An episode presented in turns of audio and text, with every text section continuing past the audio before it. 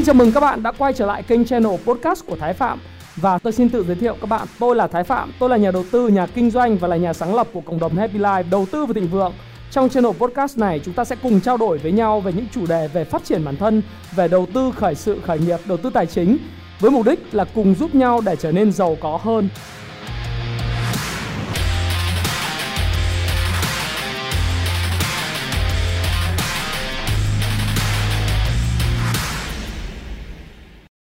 Hi, xin chào tất cả các bạn. Chào mừng các bạn đã quay trở lại với channel của Thái Phạm. Và 8 giờ tối chủ nhật hàng tuần, chúng ta lại cùng gặp nhau trong nhịp đập thị trường chứng khoán Việt Nam, nhịp đập thị trường tài chính nói chung. Và tuần này, đó là tuần ngày 21 tháng 11 năm 2021. Và chủ đề của chúng ta ngày hôm nay dĩ nhiên đó là một cái chủ đề rất mang tính thời sự. Đó là dòng tiền tham lam, FOMO điên cuồng này. Hiện nay trên thị trường sẽ kéo thị trường lên tiếp hay cuốn trôi luôn thị trường. Đấy. Tại sao tôi lại đặt vấn đề như vậy? Thì các bạn hãy theo dõi video này để chúng ta biết bởi vì những phần hay nhất nó sẽ còn ở phía phần sau nữa và tôi khi làm cái video này bao giờ cũng có những cái tâm huyết uh, nó là một sự tự sự chia sẻ bằng cái kinh nghiệm và trải nghiệm của mình trong 16 năm đầu tư với các bạn. Và đương nhiên ở cái video của nhịp đập thị trường thì luôn luôn có những cái phần quà dành cho các bạn cho nên các bạn hãy theo dõi đến tận cùng video này nhé nó còn rất là nhiều cái hay và trước tiên thì bao giờ cũng là video tuyên, tuyên bố trách nhiệm ngay từ đầu. Đó là gì? Đó là video này mang ý kiến chủ quan cá nhân của Thái Phạm và tôi có thể sai. Nhưng góc nhìn của tôi, quan điểm của tôi chia sẻ vấn đề tài chính thì sẽ góp thêm những góc nhìn về cái vấn đề mà bạn quan tâm để bạn có thể tham khảo và đương nhiên bạn 18 cộng rồi trên 18 tuổi đúng không nào chúng ta hãy tham khảo nó hãy ra quyết định và mua bán tự chịu trách nhiệm về hành vi của mình lời hay lỗ bạn nhé và à, chúng ta đi qua cái mô típ của chúng ta luôn luôn là review xem chứng khoán thế giới có cái gì không. Thì thực tình thì chứng khoán thế giới thì không có vấn đề gì nó ghê gớm cả. Bởi vì uh, tôi thì tôi vẫn view là chứng khoán Mỹ thì cần có sự tích lũy điều chỉnh. Và hiện nay thì chứng khoán Mỹ trong cái tuần vừa rồi đấy nó có những biến động trái chiều. Dù vậy thì tôi vẫn nghĩ rằng là việc điều chỉnh tích lũy sau khi vượt đỉnh là cần thiết. Chúng ta cùng nhìn uh, một số những cái thông tin. Bởi vì uh, những cái gì tôi đọc được, những gì tôi theo dõi được trên báo chí ngày hôm nay thì chúng ta thấy rằng là cái đạo luật mà 1.700 tỷ Build Back Better, tức là cái cái gói ngân sách 1.700 tỷ đô la cho phúc lợi xã hội và môi trường ấy, nó đã được hạ viện thông qua và dự kiến là sẽ được thượng viện thông qua. Và như vậy thì có thể nói rằng là những cái gói kích thích kinh tế mà của ông Joe Biden ấy, ông đã gần như là được thông qua tất cả trong cái chương trình nghị sự của ông trước khi ông tranh cử rồi nào là kích cầu cho hạ tầng 1.200 tỷ, rồi bây giờ 1.700 tỷ dành cho an sinh xã hội. Là 2.900 tỷ. Trước đó là hàng loạt những gói cứu trợ cho các cái doanh nghiệp và người lao động nữa. Thì các bạn thấy rằng là nếu mà nhìn vào cái chính sách tiền tệ của của Fed thì bây giờ hết dư địa. Nhưng mà chính sách tài khóa thì cũng đạt đến đỉnh cao. Sau cái gói kích thích nó lại không phải kích thích nữa mà nó là đạo luật an sinh xã hội 1.700 tỷ này nó đã đạt đến trạng thái đỉnh cao rồi. Và cái việc tapering tức là cái việc hút không phải hút tiền mà giảm bơm tiền vào nền kinh tế nó đã được thực hiện từ tháng 11 này. Và đến giữa năm 2022 thì cái việc bơm tiền sẽ ngưng hẳn trong nền kinh tế Mỹ với cái chính sách an sinh xã hội 1.700 tỷ với cái chương trình, chương trình kích cầu hạ tầng 1.200 tỷ là 2.900 tỷ. Và trước đó là chương trình kích thích tiêu dùng hỗ trợ an sinh xã hội và những cái chương trình trước đây phát tiền cho người dân của Tổng thống Donald Trump thì có lẽ đã đến lúc nước Mỹ và Fed, Cục Dự trữ Liên bang Mỹ hay Ngân hàng Trung ương Mỹ sẽ bắt đầu nghĩ đến và sẽ tăng cái lãi suất không phải nghĩ đến mà sẽ tăng lãi suất cơ bản, lãi suất điều hành từ đầu năm 2023 và sớm hơn thì có thể vào cuối năm 2022. Bởi vì thực ra thì đến thời điểm này có thể nói rằng là cái những cái gói kích thích về tài khóa à, những cái khói chi tiêu tài khóa tức là government spending hay những cái sập à, những cái hỗ trợ cho nền kinh tế Mỹ đã được tung ra hết. Nhật Bản thì cũng nhanh chóng học theo Mỹ tung ra cái gói tài khóa. Bởi vì đối với tất cả các quốc gia bây giờ tương tự như lãi suất của Fed trong giải hạn hiện nay đang gần bằng không. Nhật Bản lãi suất là không thậm chí là có những quốc gia như châu Âu lãi suất còn âm. Thế thì không còn cái dư địa về chính sách tiền tệ nữa, buộc phải tung ra chính sách về tài khóa.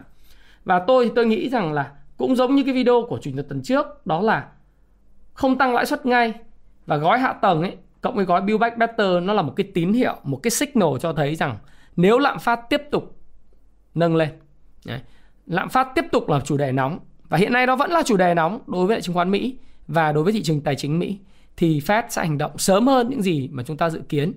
Tôi thì tôi dự kiến là vào khoảng là đầu năm 2023. Tuy vậy thì hoàn toàn có thể ờ, những cái đợt nâng lãi suất có thể đến vào tháng 11 năm 2022 và lúc đó thì chúng ta sẽ phải hứng chịu những cơn gió ngược gọi là headwind là những cái cơn gió trướng, cơn gió ngược khiến uh, nền kinh tế toàn cầu sẽ bị rung lắc trao đảo sau một cái thời gian bơm tiền mạnh mẽ và gần như không có điểm dừng kể cả về chính sách tiền tệ lẫn tài khóa. Nhưng khi tiền tệ hết dư địa, tài khóa cũng đạt maximum thì lên nên cẩn thận. Và đây là một cái cái mà hành động tôi nghĩ rằng nó rất là phù hợp mang tính chất bơm hút nhịp nhàng à, giữa hai tay tay trái và tay phải của Fed và chính phủ Mỹ. Đó là một cái sự thông minh. Và tôi nghĩ rằng là Mỹ sẽ ổn thôi. Riêng đất nước Mỹ thì không có gì là không ổn cả nhưng các nước đang phát triển. Mỹ, Anh và châu Âu thì sẽ ổn, Nhật sẽ ổn.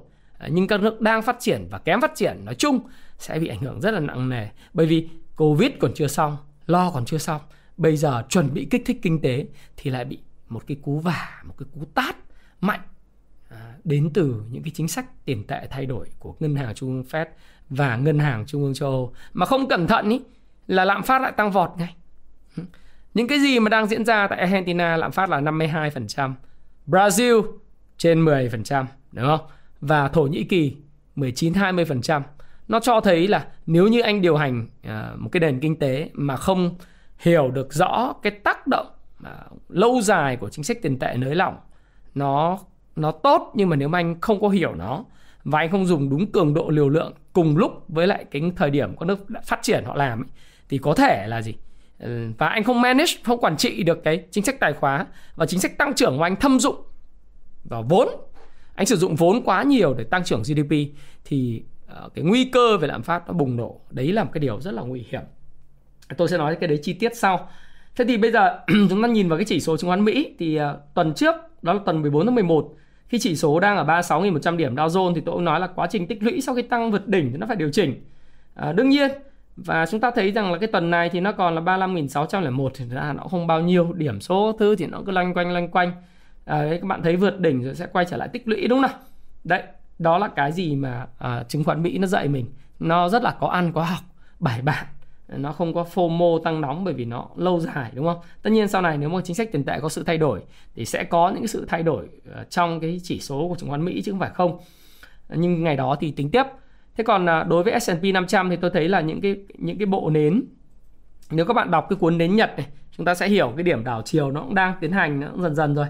À, nếu mà nhìn theo phân kỳ MACD thì cũng thấy âm à, những cái bộ nến đảo chiều thì nó cũng thấy rằng là ừ đã có những cái ngày phân phối. Hiện nay thì em ấy nếu mà chúng ta nhìn vào vào cái trên cái đồ thị thì nó có thể nói rằng là có khoảng độ tầm 4 ngày phân phối rồi trong vòng 20 ngày gần nhất. Đấy, thì khả năng là cái sự đảo chiều của S&P 500 thì cũng sớm thôi. Duy có Nasdaq. Nasdaq thì uh, chúng ta thấy rằng là vẫn còn hơi gương một chút. Lần trước ấy, thì các bạn thấy rằng là Dow Jones và S&P 500 tăng trước. Nasdaq thì chìm sâu về điều chỉnh nhưng bây giờ thì khi mà S&P 500 chuẩn bị chỉnh Dow Jones đã chỉnh thì Nasdaq thì vẫn còn dướn lên. Đấy, thì tôi nghĩ rằng nó có một độ trễ nhất định có thể chỉnh sau chỉnh sâu hơn nhưng tăng tăng thì tăng nhanh hơn và chỉnh thời gian mới nó chậm hơn. Nói chung là không có gì đáng kể khi nói với các chỉ số chứng khoán của Mỹ. À, tuy vậy thì tôi cũng muốn nói về cái vấn đề về lạm phát. Đó là lạm phát nóng bỏng hiện nay đang là chủ đề lớn của media nhất là khi mà mùa Giáng sinh đang tới à, cái sức mua của các cái công ty ờ, và người tiêu dùng Mỹ sau khi được phát tiền ý, từ chính phủ Mỹ và họ giàu lên nhờ bong bóng tài sản. Bong bóng tài sản đây là có cả những cái cổ phiếu tăng trưởng mạnh mẽ cổ phiếu công nghệ hay là những cái cổ phiếu uh, về uh, gọi là chu kỳ tăng trưởng mạnh mẽ. Những đồng tiền số tăng trưởng tiền rất là mạnh họ rất là giàu. Rồi uh, các bạn thấy là những cổ phiếu meme stock ở trên những diễn đàn Reddit bất động sản tăng giá khiến họ trở nên rất là giàu có. Cho nên bản thân khi bơm tiền mạnh vào nền kinh tế người người Mỹ giờ không không đi làm nhiều. Bây giờ mới quay trở lại thị trường lao động nhưng mà trading là chính. Và khi đó thì cái tiền của họ có trong tay ấy, nó lớn dẫn đến là cái sức mua hiện nay là rất là tốt rồi. Và tôi nghĩ rằng là Fed cũng có lý khi mà bắt đầu dừng bơm tiền vào nền kinh tế. Bởi vì họ tự tin rằng là với cái gói tài khóa chi tiêu của chính phủ cộng với chi tiêu của người dân nó dư sức để phục hồi nền kinh tế và đến cuối năm 2022 thì họ đã bắt đầu tính tới chuyện nâng lãi suất. Thế thì theo Market Watch là chuỗi cung ứng nó có một cái câu rất buồn cười là chuỗi cung ứng đứt gãy là bởi vì người Mỹ mua sắm quá khỏe. Đấy. Và chi tiết đó là hiện nay người Mỹ có nhu cầu đủ với loại mặt hàng từ Trung Quốc, từ Việt Nam, da giày, giày dép, dệt may vân vân, đúng không? Rồi thiết bị điện tử, linh kiện điện tử vân vân. Mùa Giáng sinh tới rồi người ta muốn tặng nhau những cái món quà và các bạn biết là muốn tặng một cái iPhone hay là muốn tặng một cái gì đấy thì thì phải order và những cái nhà sản xuất như là Hon Hai ở Trung Quốc hay là ở Đài Loan, họ phải sản xuất. Đó là điều mà tôi thấy. Nhưng mà vấn đề đứt gãy chuỗi cung ứng ấy nó là tạm thời. Ờ, tuy vậy, cái việc mà Fed coi thường cái câu chuyện ờ, lạm phát, họ cho rằng lạm phát là vấn đề tạm thời do đứt gãy chuỗi cung ứng là không đúng bởi vì đúng đứt gãy chuỗi cung ứng hiện nay là do cái covid 19 nó gây ra. Và do là cái uh, biện pháp phòng chống dịch nhiều lúc là cực đoan của Trung Quốc. Trung Quốc hiện nay vẫn là quốc gia duy nhất theo đuổi chiến, chiến ờ, gọi là chiến lược zero covid. Nhưng mà các nước khác bây giờ mở hết rồi. Thái Lan mở Campuchia mở thậm chí Indo giờ cũng mở hết đúng không ạ?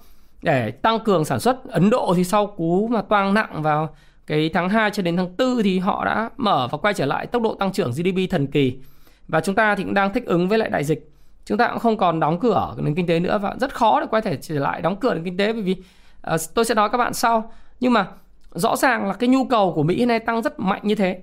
Và cái nhu cầu về hàng hóa gia tăng thì các nước nó cũng phải gia tăng sản xuất uh, gia tăng sản xuất.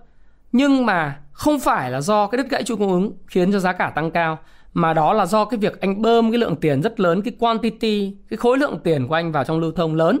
Trước đây thì cái velocity, cái cái v đó là cái tốc độ xoay chuyển dùng luồng tiền do nó bị đứt gãy vì chuỗi cung ứng thì nó chưa tạo nên cái sự sức ép tăng giá về mặt hàng hóa. Nhưng bây giờ à, bây giờ khi mà kinh tế trở lại bình thường, người ta không còn sợ covid nữa, người ta đi hoạt động bình thường ấy, thì các bạn thấy rằng là cái cái cái velocity, cái vòng xoay tiền nó tăng lên, dẫn đến là cái giá cả nó tăng lên và Fed hiện nay vẫn đang một cách thận trọng theo dõi cái lạm phát. Nhưng tôi nghĩ rằng lạm phát nó là một cái căn nguyên do tiền bơ mạnh chứ không phải là chuyện đứt gãy chuỗi cung ứng và mang tính temporary. À, tức là nó là không phải temporary tức là nó không phải là tạm thời. Nó là vấn đề lớn. Do đó thì tôi vẫn dự báo rằng là cuối năm 2022 hoặc là trễ nhất ở đầu năm 2023 thì Fed sẽ có những cái đợt tăng lãi suất đầu tiên. Và đó là điều mà chúng ta cần phải dự báo. À, tất nhiên thì cái giá dầu ấy thì cũng tôi cũng nói cho bạn rồi là sau khi đạt cái đỉnh cao của 3,5 năm đó 86,6 đô ấy, là một nguyên nhân tác nhân giá dầu là tác nhân gây ra lạm phát đúng không nào? Là nó có hàng hóa rất quan trọng ờ, huyết mạch của nền kinh tế. Thì tuần 11 tháng 11 thì tôi cũng nói rằng là quá trình điều chỉnh tiếp tục đấy. media thì đủ tin tức. Thì bây giờ các bạn nhìn đến uh, tuần này đi. Thì tôi thấy ừ giá dầu từ 82 đô nó rớt về 78,44 đô việc điều chỉnh này theo tôi đánh giá nó là việc điều chỉnh hết sức lành mạnh. Là bởi vì sao? Bởi vì uh, sau khi đạt một cái đỉnh cao mới về giá trong vòng 3,5 năm thì uh, chúng ta thấy rằng là cái việc mà có ăn có học khi điều chỉnh lại các cái vùng đỉnh cũ hoặc là test lại trendline đó là điều hết sức bình thường. Media thì luôn luôn đủ tin tức hot. Và tôi nghĩ rằng là uh, mình không phải là thầy bói mình cũng không phải là cái người mà đi dự báo tương lai làm cái gì. Nhưng mà nếu như giá dầu về khoảng tầm từ từ 73 cho đến 75 đô trong thời gian tới trong tuần tới là điều hết sức bình thường và cũng giống như là giá khí ga tự nhiên thôi. Ở vùng đó nó sẽ tích lũy. À, có thể nó sẽ còn có một cái chân một chân ờ, test lại một cái đáy tạo mô hình hai đáy để test lại cái chân line. Nhưng mà tôi nghĩ rằng là về cơ bản thì giá dầu nó tăng và sẽ có sự ổn định bền vững với trong việc tăng giá. Bởi vì không phải là những cái thông tin kiểu như là uh, covid đang lan rộng ở châu âu là lan rộng châu Âu thì lan rộng ở Áo và các nước mà các người dân người ta đang anti vaccine người ta không tiêm vaccine. Còn chỗ tiêm vaccine nhiều rồi nó vẫn bị nhưng mà cái tỷ lệ nhập viện nặng nó không cao. Đức thì hiện nay là đang bị biến chủng Delta đang hoành hành. Đấy nhưng mà tôi nghĩ rằng là nó cũng là bình thường thôi phải chấp nhận sống chung. Còn người ta đang kêu gọi nhau đóng cửa nhưng mà tôi không nghĩ đóng cửa lại đâu. À, tất nhiên đóng cửa cũng, cũng, cũng sau thì cũng phải mở cửa thì cái đợt dịch mới Trung Quốc này đấy, mọi người thấy là cái giá dầu nó điều chỉnh nhiều thông tin media nói là này kia nhưng mà tôi nghĩ là kể cả không có media thì nó vẫn chỉnh. Nó sẽ có một cái cớ gì đấy thôi. Và đại dịch mới Trung Quốc bước giai đoạn cuối rồi là Mỹ Nhật Bản dục uh, Trung Quốc. Mỹ dục Nhật Bản Trung Quốc mở kho dự trữ dầu. Mọi người hỏi tôi rằng anh ơi tin này có ảnh hưởng giá dầu nhiều không? Vào tuổi thực ra tin media nó dạng phút FUD ờ, cho cho vui để giải thích Ờ, để tôi lý giải cho các bạn về cái chuyện là dự trữ ờ, dầu của Trung Quốc nói nhanh cho các bạn.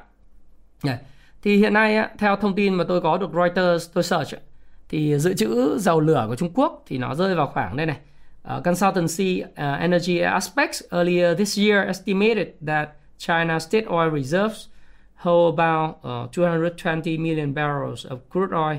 À, tức là hiện nay là cái, cái cái estimate là năm nay đó đầu năm thì ờ, dự trữ dầu Trung Quốc vào khoảng 220 triệu thùng dầu đúng không? Tương đương với lại 15 ngày uh, sử dụng. 15 ngày sử dụng. Trung Quốc thì rất ít khi công bố về cái lượng dự trữ dầu lửa của họ hiện nay là bao nhiêu nhưng mà nó cũng chỉ dao động từ 220 triệu thùng cho đến 280 triệu thùng. Giả sử là 220 triệu thùng đi thì các bạn biết rằng là một thùng dầu ấy là bằng 159 lít. Đấy. các bạn cứ hình dung là một cái cái barrel một cái thùng dầu bằng 159 lít thì 7 nhân với 159 thì tương đương một tấn đúng không? 7 nhân 159 Đấy. thì một tấn dầu là 7 thùng. Như vậy nếu như mà 220 triệu thùng thì chúng ta lấy 220 triệu uh, chia cho cái cái cái 7 thùng này này một tấn thì chúng ta sẽ ra được con số là 31,4 triệu tấn dầu. Nghĩa là dự trữ dầu lửa ở Trung Quốc hiện nay mới là 31,4 triệu tấn. Giả sử có lên 280 triệu thùng 300 triệu thùng thì nó cũng lên khoảng tầm 38 40 triệu thùng uh, triệu tấn dầu thôi và dự trữ dầu này của Trung Quốc thực ra thì nó bé tí. Nó tương đương với sản lượng của sản lượng sản xuất một năm của một nước có sản lượng khai thác trung bình trên thế giới của OPEC cộng. Nó không ăn thua gì cả. Nên mà nếu mà anh mà xả cái kho dự trữ này để mà anh bình ổn giá ấy, thì rồi thì anh phải nạp anh xả ra rồi anh phải nạp thêm vào. Dạ. Giống như mình có kho ở nhà mình vậy. Đấy, mình xả ra để mình bình ổn giá giá lúa gạo thì bạn thấy không? Xả kho dự trữ quốc gia để bình ổn nhưng mà bình ổn một lúc thôi.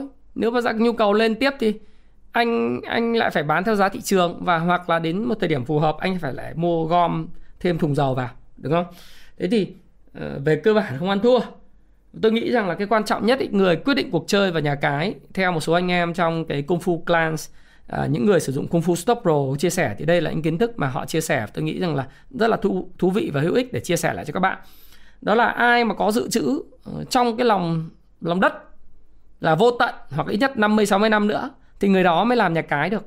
Là một người quyết định được giá dầu thí dụ như tôi nói các bạn rất nhiều lần về Ả Rập Saudi Iran Iraq. Đấy. họ chỉ cần cắm một cái cái cái thùng ờ, một cái cái tất nhiên nó không dễ như thế nhưng tôi mô tả nôm na cho các bạn là nhiều khi là gì cắm một cái rig oil xuống, rồi ờ, khoan khoan, đục đục ờ, tạo áp suất cái nó phọt dầu lên. Nhiều lúc các bạn giật mình với lại cái chi phí của họ, nhiều khi chỉ khai thác khoảng độ tầm 2 đô đến 3 đô một thùng dầu thôi, đúng không? Và họ, dự trữ của họ dưới lòng đất còn 50 60 năm nữa, thậm chí trăm năm. Nếu như mà cái nhu cầu sử dụng không tăng lên quá đáng, thì nó là cả trăm năm dự trữ. Đấy, mới là những người quyết định cuộc chơi lớn chứ còn mấy cái ông mà uh, hiện nay đang sử dụng nhiều như Trung Quốc mà xả ra xả bao nhiêu khi coi chừng mất hút hoặc là cái tác động của nó chỉ mang tính tạm thời thôi. Và tôi nghĩ rằng là với OPEC cộng ấy họ cũng chả sợ cái cái chiêu bài này của Mỹ khi ép uh, người ta để mà tăng dự trữ uh, xả xả kho dự trữ đâu. Nhật Bản thì chả dám xả kho dự trữ đâu bởi vì Nhật Bản là cái đất nước chả có tài nguyên dầu lửa. Trung Quốc nó còn có gọi là ừ, Sinopec đúng không? Là nó đi nó đi khai thác này nọ ở cái vùng biển khơi. Chứ còn Nhật Bản làm gì có dầu. Nhật Bản là đất nước kém tài nguyên, cái gì cũng phải đi mua. Kim loại nước các thứ có đâu, toàn đi mua ở các nước Đông Nam Á và ở Úc. Hồi xưa là mua ở Úc, ở Đông Nam Á, khai thác nguyên vật liệu. Cũng có những ít mà dùng sau cùng. Thế nên bảo người ta xả ra kho dầu lửa thì chả khó đâu. Mỹ sao không xả mà phải nói Nhật với Trung Quốc. Đấy là như vậy. Mà cái bài học năm 2018 thì tôi cũng nói các bạn rồi là Ả Rập Saudi họ cũng nói rằng là đây họ nói này. Tổng thư ký OPEC Mohamed um, Bakindo nói là ông kỳ vọng là dư cung toàn cầu sẽ xuất hiện sớm nhất trong tháng sau.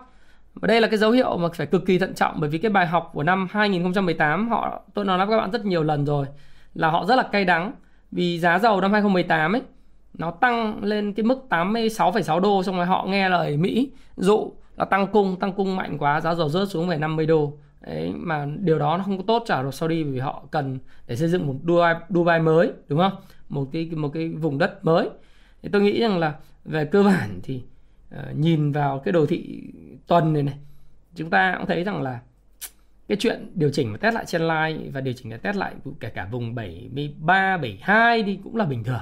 Đấy. 72 cho đến 75 đô một thùng dầu là bình thường. Và cái giá dầu nó cần duy trì ở mức cao, đấy là một điều vô cùng cần thiết đối với lại, à, Ả Rập Saudi và các nền kinh tế mà khai thác dầu. Đấy. Bởi vì giảm nhất thời thôi, nó không bền vững, giảm dự trữ nhất thời nó không bền vững, giảm thì phải tăng lại. Đấy thì Áo với Đức thì kêu là Covid thì nhưng mà có một cái tin vui như này này tôi đọc cho các bạn nghe về trong điểm tin này nó rất hay đó là các bạn thấy rằng là đối với lại Nhật Bản tự dưng cái Covid nó biến mất ô hay không người ta thấy kỳ lạ là trong khoảng một thời gian gần đây là cái đại dịch nó biến mất ở Nhật Bản cái bài báo đăng ở trên Dinh mà tôi thấy rất là hay Nhật Bản đến nay đã trải qua 5 lần làn sóng Covid Làn sóng cuối cùng và cũng là nghiêm trọng nhất gây ra biến chủng siêu lây nhiễm Delta. Thế nhưng vài tuần qua, dấu hiệu dịch bệnh đột ngột suy giảm. Số ca mắc mới mỗi ngày một giảm mạnh. Nguyên nhân hiện tượng này chưa rõ ràng. Một số chuyên gia tin rằng là biến chủng Delta có thể tự tiêu tan. Nó có khả năng ờ, tiêu tan giống như SARS uh, năm 2002 hay là 2003 chứ. Tôi đọc nguyên bài báo. Diễn biến bất thường tại Nhật Bản. Cuối tháng 8, Đại dịch ở Nhật Bản đạt đỉnh gần 26.000 ca nhiễm được ghi nhận mỗi ngày. Nhưng 3 tháng sau, con số này giảm mạnh. Tuần qua Nhật Bản chỉ ghi nhận trung bình 200 ca nhiễm mới trong mỗi 24 giờ. Bên cạnh đó, nước này không ghi nhận bất cứ ca tử vong nào vì Covid kể từ ngày 7 tháng 11. Các học giả chỉ ra rằng một số nguyên nhân tạm thời giúp Nhật Bản tránh khỏi dịch bệnh đó là tỷ lệ bao phủ vaccine 70%, 75% dân số. Tuy vậy, Chúng ta không thể giải thích được tình hình ở Nhật Bản chỉ là nhờ tiêm vaccine. Bởi vì 30% của 100 triệu dân chưa được tiêm vaccine vẫn có rất nhiều không gian để virus lây lan. Maito, chuyên gia Viện Nghiên cứu Quốc tế Bunet Institute nhận định các khả năng khác là thói quen giãn cách xã hội đeo khẩu trang đã ăn sâu trong văn hóa sinh hoạt của người Nhật. Cuối tháng 10, giới chức Nhật Bản cho biết một số nguyên nhân như thời tiết mát mẻ, hệ thống xét nghiệm hiệu quả cùng thái độ cảnh giác của người dân đã góp phần giúp giảm mạnh số ca lây nhiễm, theo New York Times. Tuy nhiên, nguyên nhân lớn nhất được cho là xuất phát từ biến đổi gen của virus trong quá trình tự nhân bản. Hiện nay, khoảng 2 đột biến trên virus xuất hiện mỗi tháng, theo Japan Times. Với ông Ituru Ino, giáo sư Viện Di truyền Quốc gia Nhật Bản, biến chủng Delta của Nhật Bản tích lũy qua nhiều đợt biến đổi với protein phi cấu trúc có chức năng sửa lỗi di truyền mang tên MSP14. Hệ quả là virus dần mất đi chức năng tự sửa lỗi gen, cuối cùng dẫn đến khả năng tự hủy diệt. Các nghiên cứu cho thấy ngày càng nhiều người dân châu Á sở hữu enzyme phòng vệ tên là ApoBEC3A có khả năng tấn công các virus RNA trong đó có virus SARS-CoV-2. Trong khi đó, số người châu Âu, châu Phi sở hữu enzyme này ít hơn hẳn. Các chuyên gia của Viện Di truyền Quốc gia và Đại học Niigata đã nghiên cứu nhằm xác định cách thức mà ApoE mà B ApoE C3A tác động lên protein NSP14 cũng như khả năng enzyme này ức chế hoạt động của virus. Nhóm chuyên gia phân tích đa dạng di chuyển với biến chủng delta alpha và delta từ người mắc covid tại Nhật trong giai đoạn tháng 6 đến tháng 10. Quan hệ giữa các trình tự DNA của virus SARS-CoV-2 sau đó được hiển thị trong một sơ đồ tên mạng lưới là haplotype cho thấy sự đa dạng của di đa dạng về di truyền của virus. Về tổng thể, càng nhiều mẫu bệnh phẩm được phân tích, mạng lưới dữ liệu ngày càng lớn hơn. Alpha là chủng virus gây ra làn sóng dịch thứ tư, thứ tư hồi đầu mùa hè ở Nhật Bản. Biến chủng này có 5 nhóm chính với nhiều đột đột biến phân nhánh cho thấy mức độ đa dạng di chuyển, vân vân. À, tôi đọc tiếp này, Ờ, tổng kết này. Chúng tôi thực sự sốc khi phát hiện điều này. Biến chủng Delta ở Nhật Bản có khả năng lây nhiễm rất mạnh lấn át các biến chủng khác. Nhưng chúng tôi tin khi các đột biến xuất hiện nhiều hơn, virus bị lỗi và mất khả năng tự nhân bản và tự tiêu tan. Wow, này nghe phê và nhân loại có khả năng thoát khỏi cái kiếp nạn của con virus này khi nó biến đổi nhiều quá nó mất khả năng sửa lỗi gen ngon chưa thì tất cả những cái thông tin mà các bạn thấy lo ngại về cái biến chủng delta ở trên châu âu vân vân tôi nghĩ rồi diễn đến một cái giống như nước anh nước nhật ấy. hay thậm chí nước mỹ miễn, miễn dịch cộng đồng hết hay là ấn độ ấy. có ai kêu ca gì nữa đâu đúng không? brazil ngay từ đầu sống chung với dịch rồi cũng chả ai quan tâm thế ngay sài gòn này tôi cũng không biết là chủ quan nhưng mà tôi muốn chia sẻ với các bạn một điều hồi xưa nghe là số ca nhiễm sài gòn 500 ca sợ bây giờ là nghìn nghìn hai trăm ca.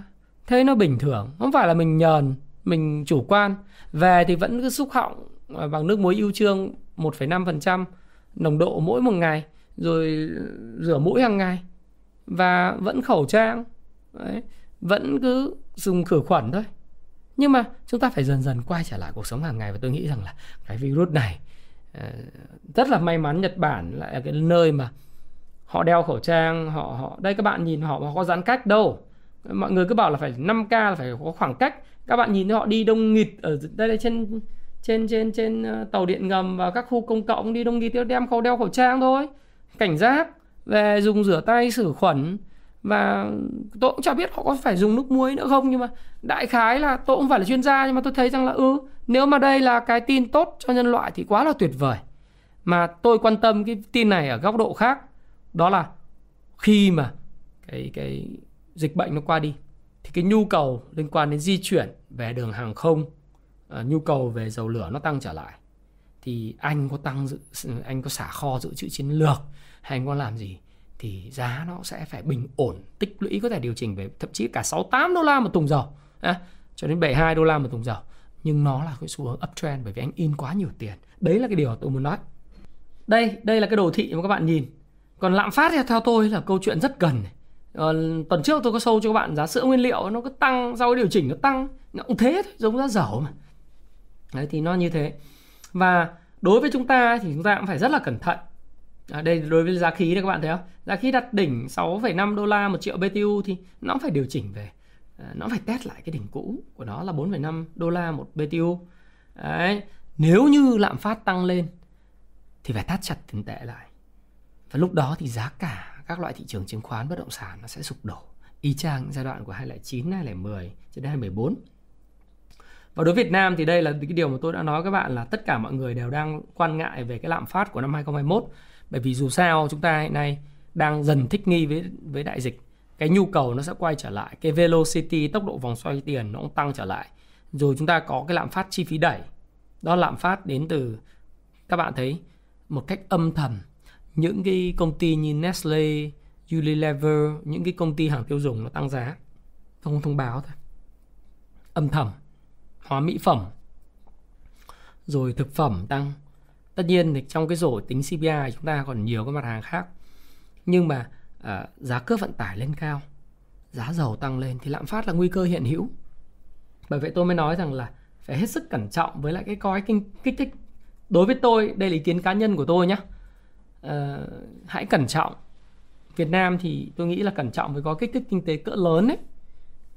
Dù nó là là chính sách tài khóa hay chính sách tiền tệ thì chính sách tiền tệ bây giờ là các bạn thấy là không thể hạ lãi suất thấp hơn được nữa. Đấy, đấy là một trong những cái hạn chế và nó cũng đã đến cái mức tới hạn của cái chính sách tiền tệ rồi.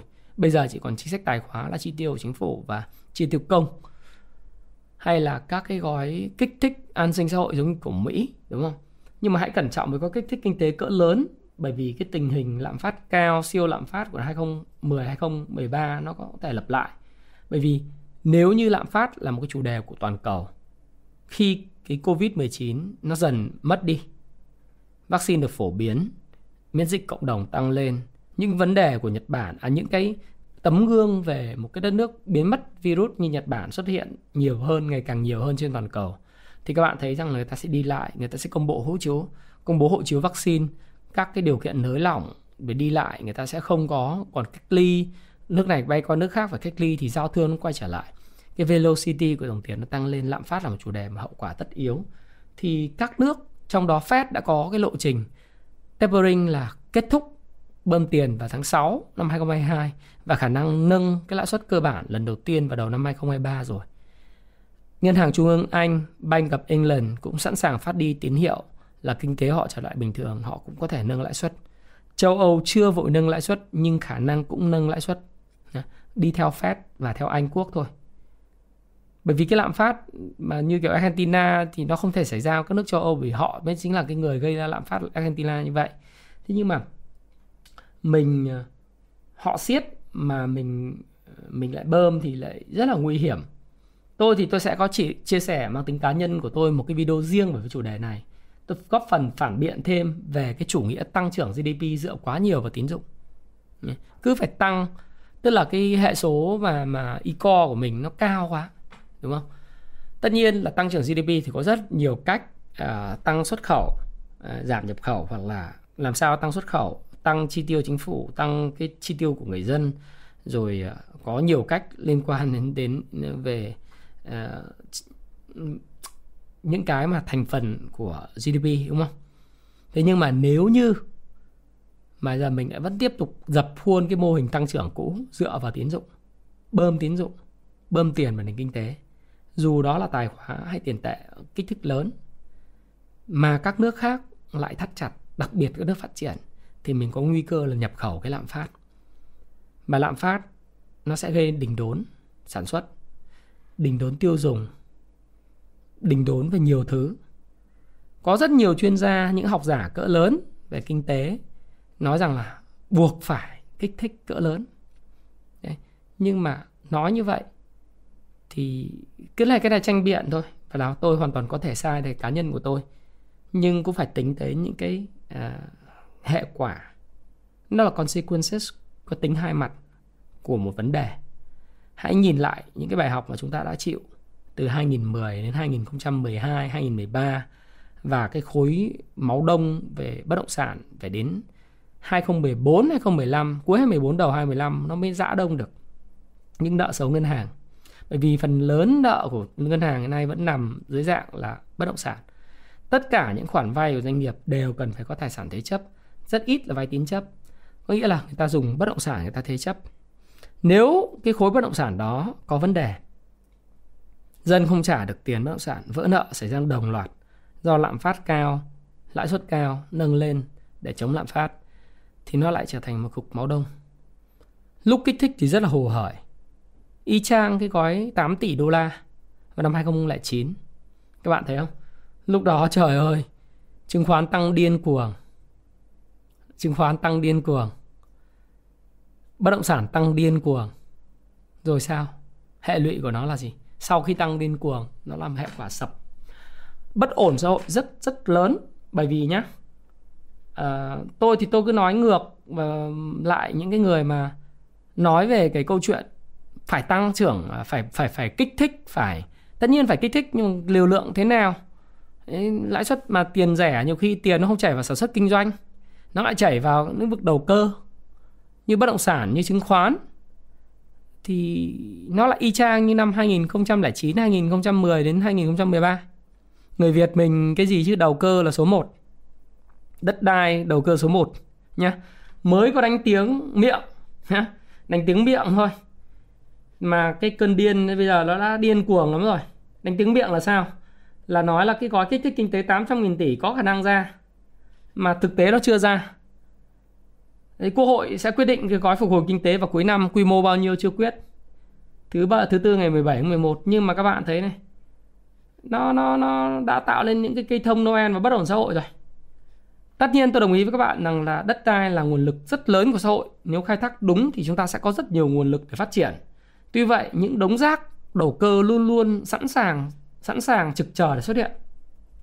Thế là đống rác đầu cơ. Đây này, những đống rác đầu cơ trên sàn chứng khoán thì các bạn thấy rằng nó bây giờ nó không phải tăng theo cái bình thường nhịp nhàng điều chỉnh giống như kiểu chứng khoán Mỹ, chứng khoán quan có học nữa. Ngày nào cũng là sát phạt nhau trần trần hết, trần trần trần trần trần trần. Rồi sẽ có những ngày san san san san san san. Trần trần trần trần trần trần san san san san san san.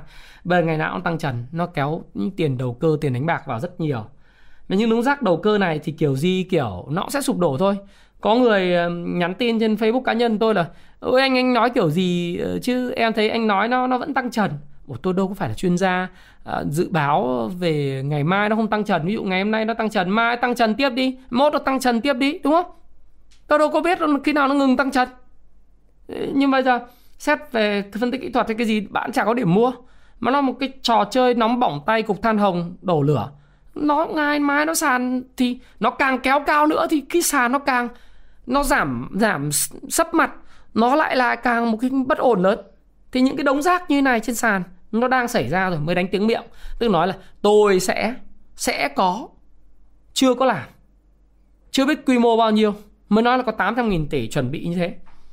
Mà trên sàn đã xuất hiện những đống rác rồi. Đấy, có những đống rác tiếp theo. Đấy, các bạn nhìn toàn toàn mô hình cây thông Noel không? Đấy, đống rác tiếp. Một đống rác.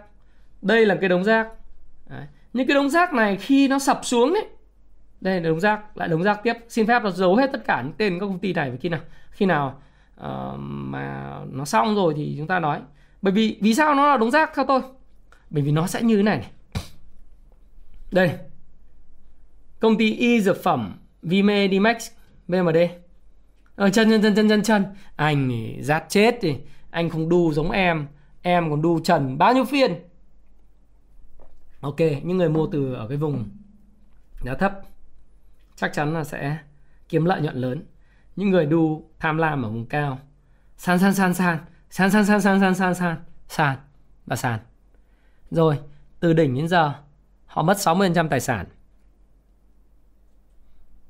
cái này nó chỉ là một cơ một cái câu chuyện ngắn của VMD tin đồn vaccine à, được phân phối vaccine này nọ mà các bạn những đống rác về bất động sản cổ phiếu bất động sản hay là cái, cái cổ phiếu khác trên sàn hiện nay nó đi theo là một đám đông hung hãn cơ chứ nó không phải là một cái cái case như này rồi nó sẽ đổ sập thôi. Hay là Louis Land. Louis Land các bạn thấy không? Trần trần trần trần trần lúc mà trần lên ấy, lên hình cây thông Noel ấy, thì cái anh à, anh chàng kia uh, uh, nông dân ấy anh chàng nông dân đánh chứng khoán ấy mệnh danh lúc là đại ca thánh chủ tịch rồi à, đủ các mỹ từ, nhưng khi nó sàn xuống như thế này này, sàn mất bao nhiêu phần trăm tài sản? Mất 80 phần trăm tài sản. Thì lại à, thằng thằng đó nó đẻo. Vì sao? Bởi vì cũng phạt nó. Rồi còn ủy ban này, phạt với Louis Capital thì phạt 145 triệu so với số tiền mà người ta kiếm được ở trong cái giai đoạn mà chân chân chân chân chân chân chân, san san san san này nó kiếm được bao nhiêu. Liên quan thì phạt 145 triệu cho vui, đúng không? Thì chúng ta phải tự bảo vệ mình thôi. Hay là cái cổ phiếu RIC cứ tăng trần mãi nhưng lúc đổ sập các bạn nhìn này, mô hình công ty Noel không? Có. Đấy. Hay là mình nói là đất đai ấy, nó sẽ nhảy múa bởi vì kích thích nhiều ấy. Đất đai nhảy múa đầu cơ nhiều. Đây, Bình Phước này, sân bay Technic hớn quản đấy. Ôm nợ hàng chục tỷ đồng giá tăng từ 200 triệu 300 triệu lên 2-3 tỷ đồng một cái một cái miếng đất xong bây giờ bán chả ai mua sân bay chả thấy sân bay đâu không được duyệt đất đai nếu thực sự có cái thích lớn quá, nó đưa ra mà không đánh đúng đối tượng, thì đất đai và các cái rác trên sàn nó rất nhiều. Đất đai nhảy múa, ngày càng đầu cơ, bởi vì ờ, người cần nhà thì ngày càng khó tiếp cận. Vì sao? Bởi vì nhà cửa nó cứ tăng giá mãi. Điều này nó gây ra, nó do cái đầu cơ đẩy giá. Người cần nhà chả có nhà. Người không cần nhà thì rất nhiều nhà. Giá cả thì cứ lên cao. Nó tạo nên bất ổn xã hội cái bất ổn xã hội này, về đất đai, chưa thấy, tôi chưa thấy cái gói kích thích đấy. Và và gói kích thích kinh tế thì cũng phải đợi đến cuối năm, quốc hội mới thông qua. Chưa thấy nhá. Rác đầy trên sàn, đất đai tăng ở mầm, mới đánh miệng thôi. Mới là tôi sẽ đấy. Mà nếu thực tế mà triển khai thực sự bơm tiền thật ấy lên rời luôn, đúng không? Lên rời luôn. Thì sau cái lên rời đấy là gì? Các bạn biết sẽ giống như cổ phiếu BI nó sẽ giống như VMD lên rời thì sẽ xuống hạ dưới thậm chí xuống địa ngục luôn. Đấy là chuyện đương nhiên. Chả có gì tăng mãi và không có gì mới dưới ánh mặt trời. Đó là đầu cơ mà. Đấy. thì thì tôi thì tôi, tôi cũng chả có dùng tuần này thì hơi khác là không có chơi mấy cái à, chỉ số PE đó. Đấy, thì tôi cũng cũng cũng muốn nói các bạn là như vậy. Và tôi cũng muốn phản phản biện lại là đừng có uh, tập trung nhiều vào cái câu chuyện nó gọi là GDP tăng trưởng dựa vào tín dụng. Không có tín dụng không tăng trưởng GDP cái hệ số ECO của mình rất là cao. ECO là gì? Là đầu tư bao nhiêu đồng thì sinh ra một phần một phần trăm tăng trưởng một đồng tăng trưởng. Đấy, mình ờ, hệ số mình tôi nhớ không lầm nó khoảng là 6 7 trong Singapore nó nó nó rất là hiệu quả. Thì cái tăng trưởng nó phải gắn với lại những cái nền kinh tế mới kinh tế số. Nó phải gắn liền với lại cái xu hướng chuyển dịch mới sẽ có những sàn chứng khoán nên có những cái sàn chứng khoán dành cho những cái doanh nghiệp vừa và nhỏ doanh nghiệp siêu nhỏ đi theo hướng công nghệ để hút vốn đầu tư mạo hiểm à, tấn, tấn công một kinh tế số nâng cao năng suất lao động số hóa nền kinh tế hay là hợp lý hóa những cái khoản đầu tư à, chi tiêu chi tiêu vào những cái dự án trọng điểm.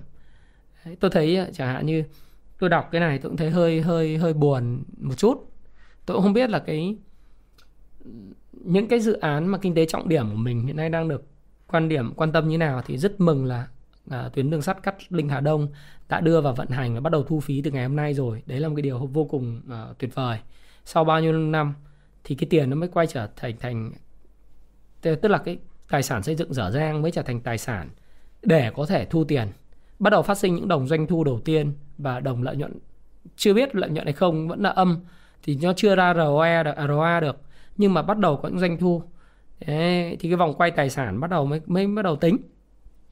Thế còn bây giờ tôi nhìn thấy là à, kể cả những cái đề xuất mới của à, bên Hồ Chí Minh chẳng hạn họ đề xuất xây cái cao tốc Mộc Bài à, Sài Gòn.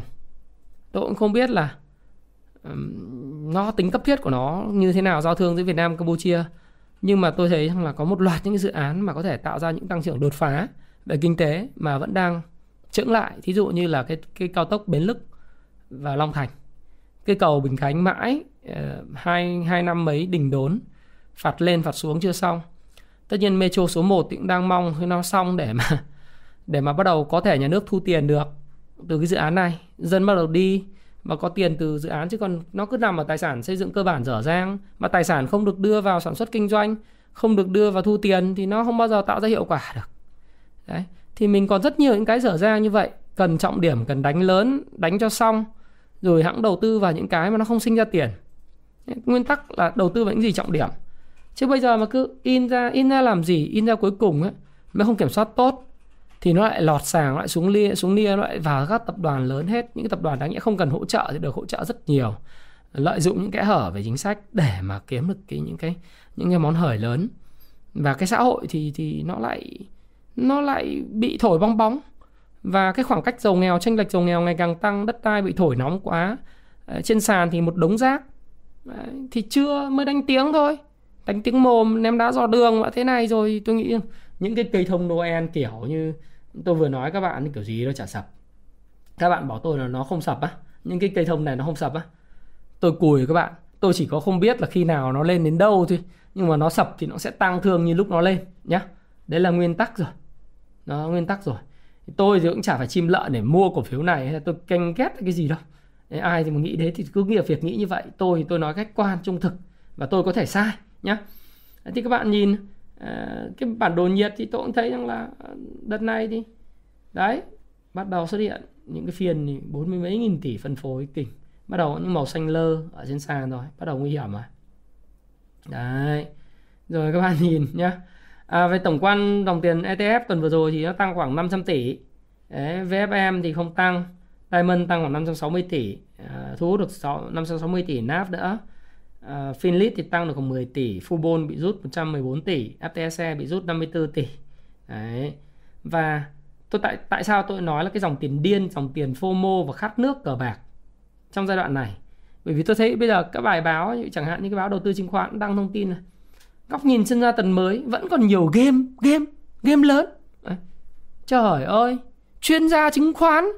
Bây giờ thay vì nói về định giá của thị trường có hấp dẫn tiềm năng tương lai triển vọng hay nói về rủi ro với nhà đầu tư đó. Anh lên báo thì anh lại nói về game. Game thổi con này game thổi con kia còn nhiều game game lớn. Game nhiều lắm vào đi game game. Ê, nhà đầu tư bây giờ có quan tâm gì đâu? Chỉ quan tâm có game không em? Game game này tức là có, có trò chơi này thổi nó bao nhiêu? À, cái con mà vừa tạo thành kênh thông noel ấy À, chú học rộng biết nhiều cho chị và anh hỏi rằng là cái cây thông Noel này à, không phải bao giờ sập mà cây thông Noel này còn lên bao nhiêu? Anh chị đu vào nó còn trần hay không? Thì cái chuyên gia bây giờ cũng mở miệng ra là game này game kia. À, tôi thuyết phục thuyết phục uh, người nhà đầu tư bằng game à? Ôi chuyện thị chứng khoán bây giờ thuyết phục nhà đầu tư bằng game. Chết rồi. Thì tôi thấy đâu bắt đầu thấy có những cái gì sai sai ở trong cái thị trường. Nó không còn là sự định giá sự hợp lý của thị trường hay là có những cái, cái cảnh báo là ừ, anh phải ờ, cẩn trọng anh coi cái hổ này rồi kia. Chuyên gia đừng nghe nói game. Báo bó tay. Ha thì, thì tôi thì tôi cũng chả nhìn game tôi nhìn thấy tự doanh thôi tự doanh ấy bán bốn, ba ba tuần liên tiếp rồi tuần trước bán dòng 780 tỷ. Hai tuần trước là bán tổng cộng là 1.900 tỷ. Thì tuần này bán thêm là 780 tỷ nữa là tổng 3 tuần là bán dòng là 2.680 tỷ, gần 2.700 tỷ đó rồi nước ngoài thì à, hai tuần trước là bán dòng 3.300 tỷ. Tuần này bán dòng thêm 1.200 tỷ nữa là tổng bán dòng của nước ngoài là 4.500 tỷ đó cứ thế mà bán thôi. Còn ai cân? Ai cân lại? Dĩ nhiên là cái dòng tiền tham lam này dòng tiền từ nhà đầu tư cá nhân ấy FOMO sợ mất cơ hội nhảy vào. Hội chứng gọi là FOMO là fear of missing out bỏ lỡ cơ hội bỏ lỡ chuyến tàu đấy mua đỉnh bán đáy đấy sẽ vào. Ai là người cân? Là những người này rút tiền hai tháng liên tiếp từ tiết kiệm. Khi mà cái lãi suất thấp này, dòng tiền rút ra thay vì đổ vào sản xuất kinh doanh là đang sản xuất gặp khó khăn ầm ầm đổ vào tài khoản à, vào chứng khoán, cho nên các bạn bỏ dư địa chính sách tiền tệ giờ không có. Vậy giảm thêm lãi suất tiết kiệm nữa, là dân lại tiếp tục rút ra đổ vào chứng khoán, đúng không? Nó đổ vào mà có ăn có học thì không sao. Không đổ vào ầm ầm mà không có ăn có học. Nó tạo những cơn điên. Đấy. thì ai nhìn những cơn điên là cơ hội? Tôi thì tôi thực sự là tôi thấy rủi ro hơn là cơ hội vào thời điểm này. Khi mà những cái cây, những cái rác ở trên sàn như tôi nói các bạn, rác này, đây là những cái rác rác trên sàn nó đang đây cú này bắt đầu chuẩn bị sập rồi đấy, đấy có cây nến này là chuẩn bị sập rồi đấy. Rác hả? Bạn không tin hả? À, anh nói tôi nói trước rồi. Cách đây ờ, khoảng năm ấy bảo là lần này sẽ khác. Lần này khác là sao? Mùng năm sáu đấy bảo lần này khác. Có khác đâu khỏe không bao giờ chỉnh đâu. Số cũng chỉnh đấy chỉnh cho 14% tất nhiên tôi không nói thị trường sập. Các bạn nhầm nhé tôi là người rất là tự tin vào thị trường chứng khoán Việt Nam trong dài hạn. Tôi là người tự tin và lạc quan về kinh tế Việt Nam trong dài hạn. Thậm chí là tôi nói là 20 năm 30 năm nữa các bạn ôn in vào thị trường tài chính Việt Nam. Nhưng trong dài hạn nhé ôn in vào nền kinh tế Việt Nam thì bạn sẽ có được những cái thành quả rất lớn. Bạn tin tưởng vào sự, gọi là, ổn định về mặt chính trị. Bạn tin tưởng vào cái dân số trẻ. Bạn tin tưởng vào sức sáng tạo của người Việt Nam. Bạn tin tưởng vào thị trường tài chính non trẻ của chúng ta. Tất nhiên nó phải có tham minh ừ? Còn nếu là bạn tham lam một cách quá đà thì bạn sẽ ăn đạn thôi. Bách test lại phát giảm 1400 thì có những tài khoản giảm giảm 30% và kết cục của mỗi lần như vậy thì đều giống nhau thôi, bởi vì đối với Richard Wyckoff trong cái cuốn mà tôi có nói các bạn này này, cái cuốn này này, mà các bạn nên đọc cuốn này hay lắm. Cuốn này là làm giàu từ chứng khoán bằng phương pháp PSA chính gốc, nghiên cứu chuyên sâu về cách giao dịch của Wyckoff trên Happy Life Tiki, các bạn có thể có đọc. Thì có nói một câu là như này này, không có gì mới dưới ánh mặt trời cả, bởi vì lần nào kết cục nó cũng giống nhau thôi à bạn không tin hả? Trong cái livestream hôm thứ năm vừa rồi tôi nói đấy. Lúc mà người đầu nhà nhà đầu tư chứng khoán Thượng Hải từ năm 2014 từ tháng 9 năm 2014 cho đến khoảng độ tháng ờ, tháng 5 tháng 6 năm 20 tháng 8 năm 2015 đó thì cũng sống như cuộc sống giống như bạn vậy. Sướng. Đổ tiền vào phát là chân chân chân chân chân chân chân chân. Con nào trần hả em? À, những người xe ôm ở Bắc Kinh những nhà đầu tư uh, xe ôm những nhà bán hoa quả rong ở Bắc Kinh tài xế taxi học sinh sinh viên đầu tư chứng khoán hết. Bởi vì cứ trần thôi cây thông Noel. Đây các bạn nhìn có thấy cái cây thông Noel không? Rõ ràng là cây thông Noel đúng không? 25 này. Cuối 2014 thị trường chỉ có tăng. Tăng phăm phăm phăm phăm lên không thể có điểm dừng. Mọi người bảo lần này thị trường chứng khoán sẽ khác. Chứng khoán của uh, Thượng Hải sẽ đạt ở mức đỉnh cao mới mọi thời đại. Và lần này sẽ khác. Lần này sẽ khác. Richard Wyckoff bảo thì chả có cái quái gì mới dưới ánh mặt trời cả. Đó. rồi sau nó giảm cho 44% vào cái thời điểm mà phá giá đồng nhân tệ. Một phát một, vỡ trận hết. Những người không chuyên nhảy lầu tự tử hết. Kinh khủng à?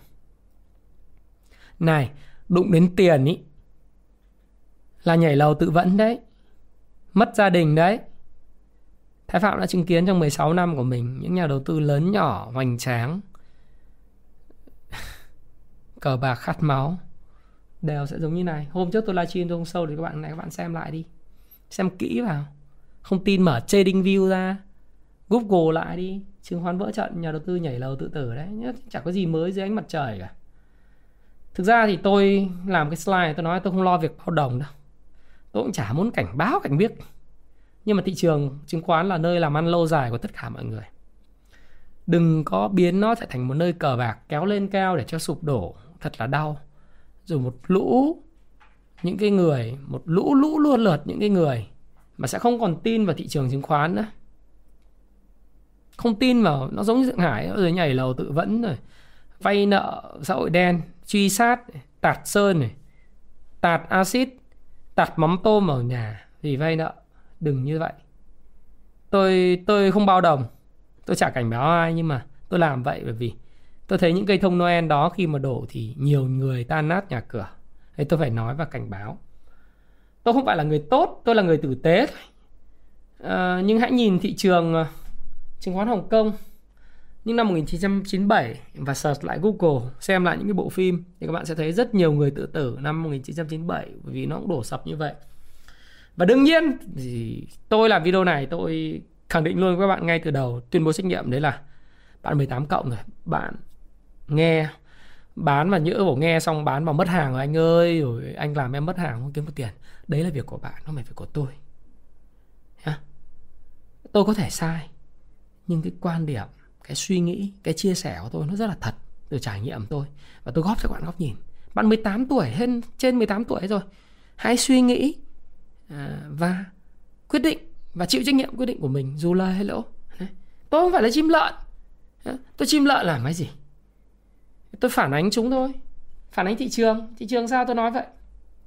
Và bạn có thể đang cầm hàng ghét tôi bây giờ, nhưng mà sau này bạn sẽ cảm ơn tôi sau đấy. Khi nào tôi không biết, nhưng chắc chắn bạn sẽ cảm ơn tôi sau. Đây này. Tôi đọc lại các bạn một bài mà tôi đã chia sẻ trong cái livestream thì bây giờ ngày tôi nay tôi nói về vì nó xuất hiện trên cà phê không cần phải giấu tên anh này nữa. Thì là vụ ông bầu phước sang đấy. Cà phê ngày 15 tháng 11 đọc cho các bạn. Một đoạn.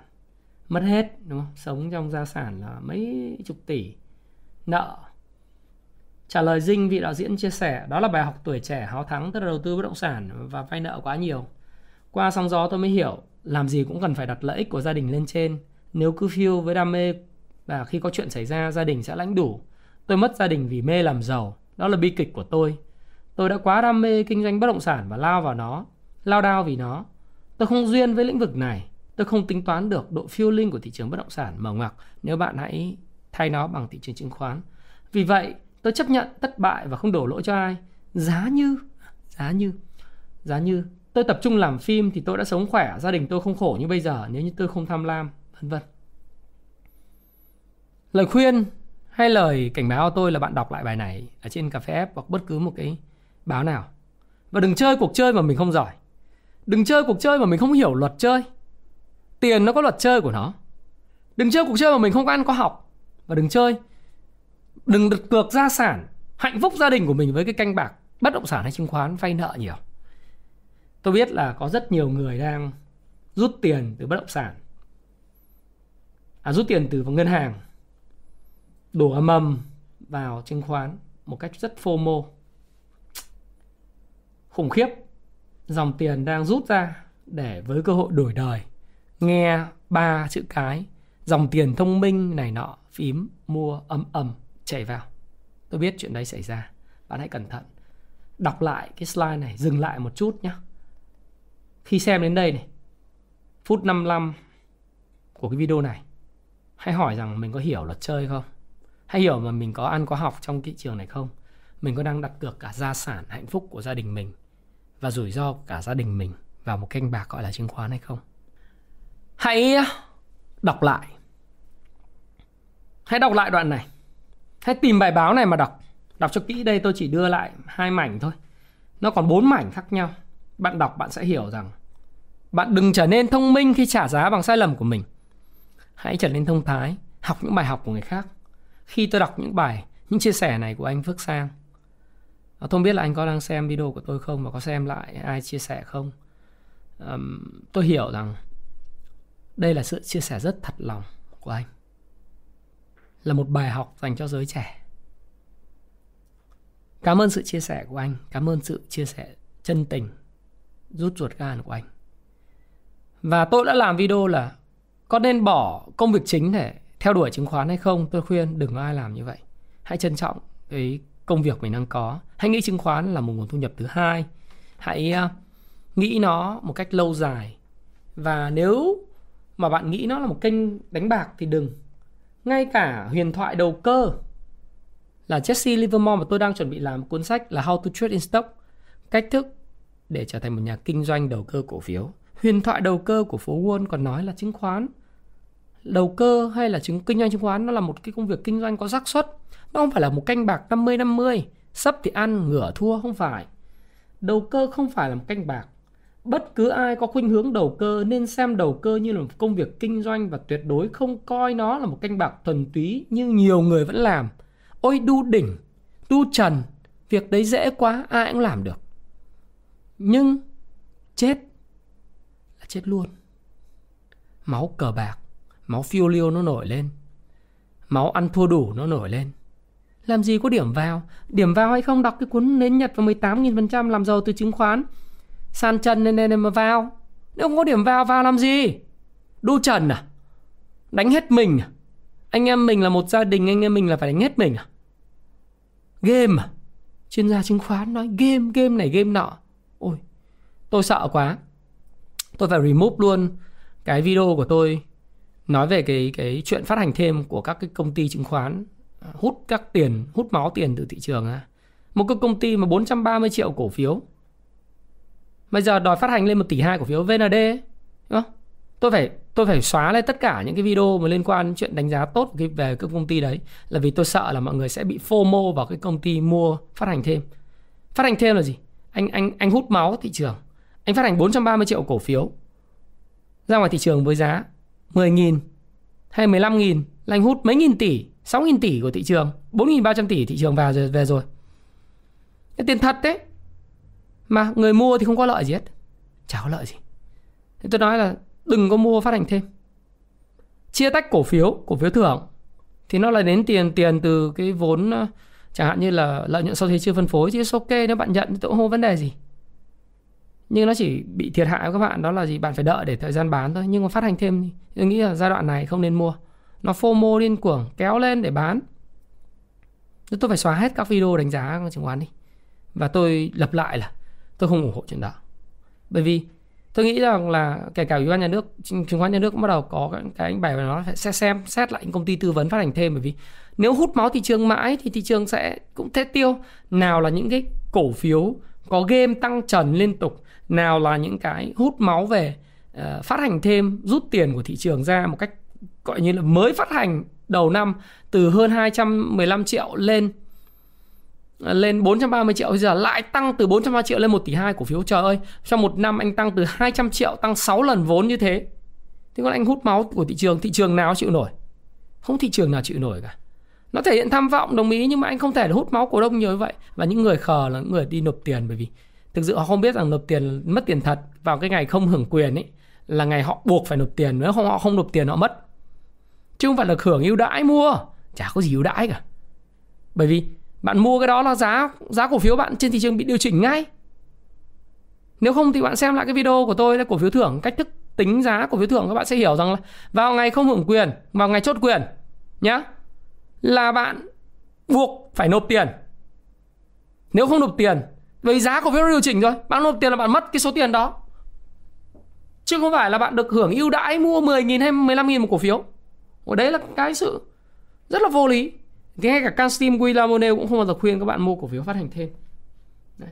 đầu cơ là một cái công việc kinh doanh nó nó nó kinh doanh thực thụ, nó có xác suất. Nhưng mà đánh bạc thì à, tôi thích cái câu nói của ông Jesse Livermore này, huyền thoại đầu cơ, ông nói là, money is made by sitting, not trading tiền được kiếm phải do là ngồi im, chứ không phải là luôn luôn giao dịch. Lắm lúc bạn không làm gì, cầm trên đống tiền, ngồi im cũng là kiếm được tiền. Và những lúc như này, thị trường FOMO như này, điên như này, tôi cũng chả biết nó sẽ kéo lên ờ, kéo lên tiếp, hay là nó sẽ giật sập, tôi cũng không biết.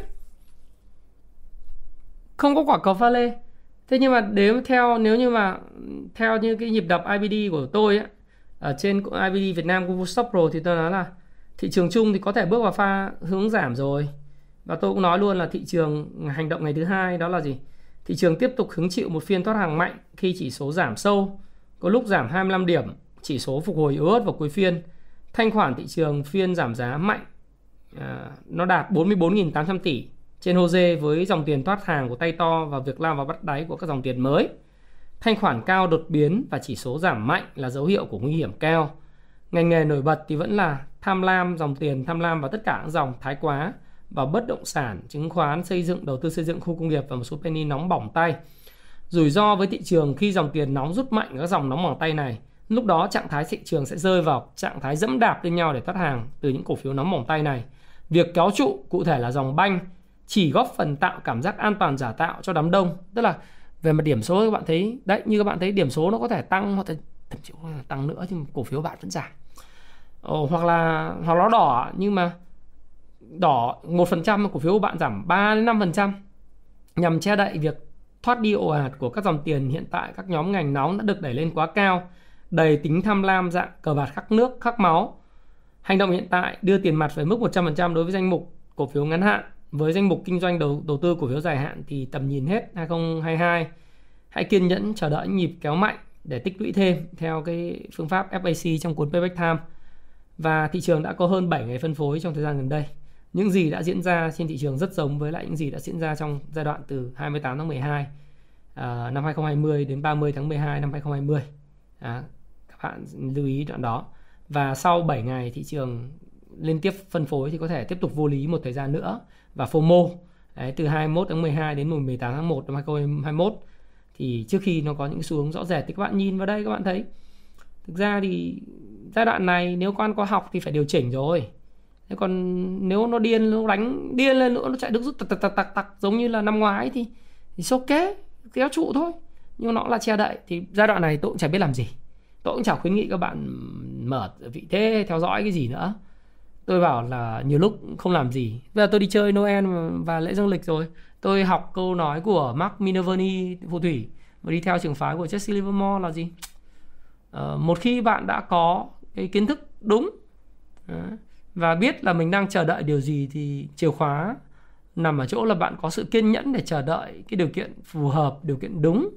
Nó phát triển trước khi bạn đấm, bạn bạn đặt cược, nó giống như con hổ dịch mồi và tôi gọi nó, đó là cái sức mạnh của việc ngồi ngoài.